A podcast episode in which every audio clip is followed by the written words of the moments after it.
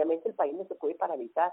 O sea, no podemos paralizar la inversión de obra pública. Sería, o sea, el país se nos va a la bancarrota y parte del, gran problema que tenemos es el, el, déficit fiscal que de una u otra manera, y ahí es casi que, que responsabilidad, digo, en este momento de los, de los señores del Congreso, ¿verdad?, de, de, de, aprobar algo. El problema es no aprobar nada, o sea, el problema es que la, el déficit es real, ¿verdad? El déficit fiscal que tenemos es real y que Costa Rica requiere no solamente de esto, o sea, la inversión pública en todo sentido.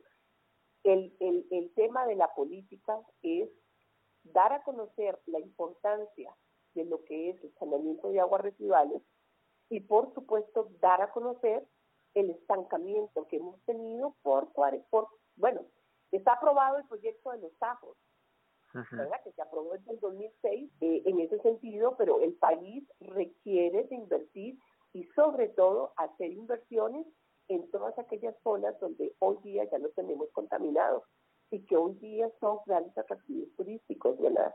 Eh, además de que hay un compromiso, hay un acuerdo internacional de los Objetivos de Desarrollo Sostenible que Costa Rica se suscribió y que también tenemos ese compromiso del cumplimiento. El cómo lo vamos a hacer, digo, aquí sí queda más en manos del Congreso de definitivamente de que esta ley fiscal tiene que cubrirse de alguna manera.